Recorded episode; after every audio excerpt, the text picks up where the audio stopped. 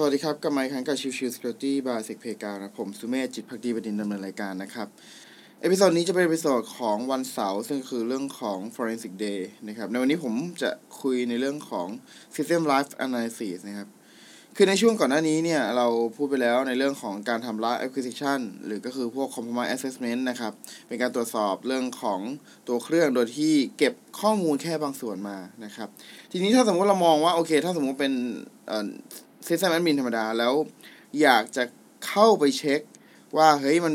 มีอะไรที่มันผิดปกติบ้าง ต้องเช็คอะไรบ้างนะครับ อย่างแรกเลยครับก็จะเป็นเรื่องของตัว System Information and Configuration นะครับ ซึ่งเราสามารถหาข้อมูลได้จากตัวของ System Info Command นะครับ เมื่อเรารันตัว System Info Command มันจะมีเรื่องของชื่อชื่อเครื่อง เรื่องของตัว OS เรื่องของ OS version เรื่องของ Windows Directory เรื่องของ Page File เรื่องของ Hotfix นะครับ สิ่งเหล่านี้เป็นสิ่งที่เราควรจะโน้ตไว้ก่อนเพื่อจะได้ถ้าสมมติว่ามันจะทำการ investigation เพิ่มเติมใดๆ เนี่ย เราจะได้เครื่องเอาเครื่องมือมาได้ถูกตัวนั่นเองนะครับ ราะว่าหลายๆครั้งบางเครื่องมือนะครับ มันจะไม่สามารถที่จะอ่านข้อมูลได้อย่างครบถ้วนนะครับ ผมยกตัวอย่างง่ายๆ อย่างตัวของ PE CMD นะครับ PE CMD เนี่ยเป็นเครื่องมือที่ใช้ในการอ่าน prefetch file แต่ว่าถ้าสมมุติเราเอา PE CMD ไปรันในตัว Windows 7 แต่ตัวหลักฐานเนี่ยเป็นของ Windows 10 มันจะอ่านได้ไม่ครบถ้วนนะครับ ดังนั้นเนี่ยเรื่องของข้อมูลส่วนของ OS ก็เป็นเรื่องสำคัญนะครับ ส่วนที่2นะครับเป็นเรื่องของ user group แล้วก็ privilege นะครับ คือในหลาย ๆ ครั้งนะครับบาง attacker เนี่ยอาจจะเพิ่มตัว user เข้าไปในระบบเพื่อจะทำให้เขาสามารถเข้ามาใช้งานได้ง่ายขึ้นนะครับ ดังนั้นเนี่ยสิ่งหนึ่งที่เราจะต้องสอบเลยก็คือเรื่องของตัว user group แล้วก็ privilege ว่า ในตัวของเครื่องนั้นๆเนี่ยมี user อะไรที่ผิดแปลกเพิ่มขึ้นมาหรือเปล่า มีชื่ออะไรที่พยายามจะสร้างให้เหมือนตัว system หรือพยายามจะสร้างให้เหมือนตัว service ใดๆ ในเครื่องหรือเปล่านะครับ ส่วนที่ 3 นะครับก็จะเป็นเรื่องของ Service and Application นะครับ ในหลาย ๆ ครั้งก็จะพบว่าตัวของ Attacker เมื่อโจมตีสำเร็จแล้วเขาก็จะสร้าง Service ไว้ให้คอยที่จะเมื่อมีการ Restart เครื่อง ก็จะ Restart Service ไปด้วย แล้วตัว Service นั้นก็จะเป็นการสร้าง Connection เชื่อมต่อกลับไปตัวของ CNC Server ของตัว Attacker นะครับ ดังนั้นเราอาจจะต้องตรวจสอบดูว่า เออ ตัวของในเครื่องนั้นน่ะมี service อะไรที่ดูผิดปกติหรือเปล่านะครับ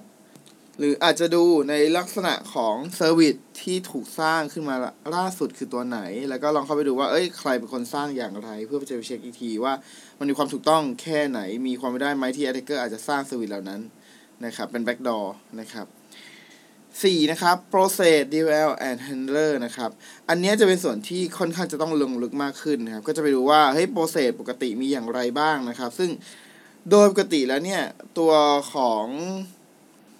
ถ้าเป็น Windows Explorer ทั่วไปเนี่ยครับ มันจะดูได้ไม่ละเอียดนะครับ เราอาจจะต้องใช้เครื่องมือเพิ่มเติม อย่างเช่น process hacker อย่างเงี้ยนะครับ เพื่อจะดู list ตัวของ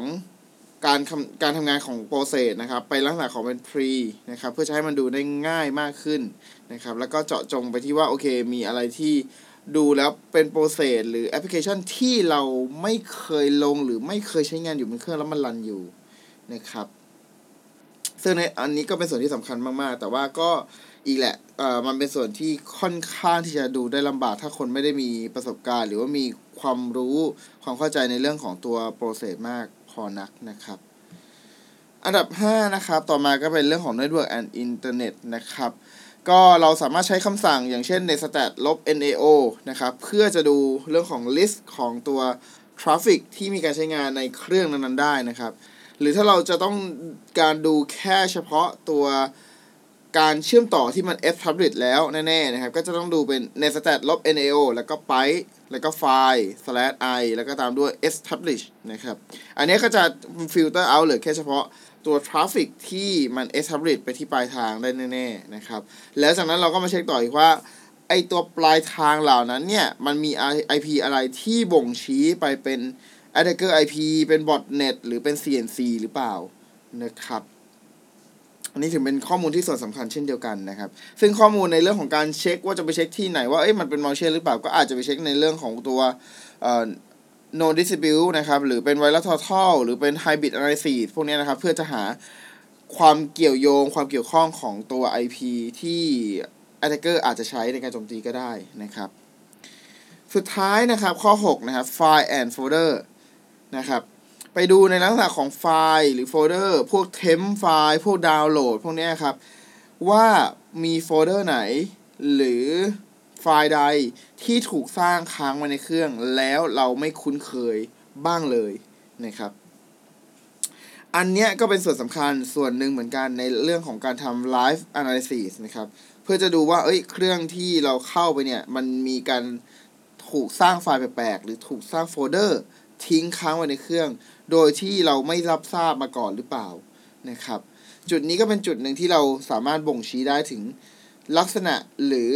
พฤติกรรมที่บ่งชี้ว่าเป็นการโจมตี ที่เป็นบ่งชี้ว่าเป็นการ compromise ไปแล้ว ก็ได้นั่นเองนะครับ โอเค episode นี้ฝากไว้เท่านี้นะครับ ขอบคุณทุกๆท่านที่เข้ามาติดตาม แล้วพบกันใหม่สำหรับวันนี้ลากันไปก่อน สวัสดีครับ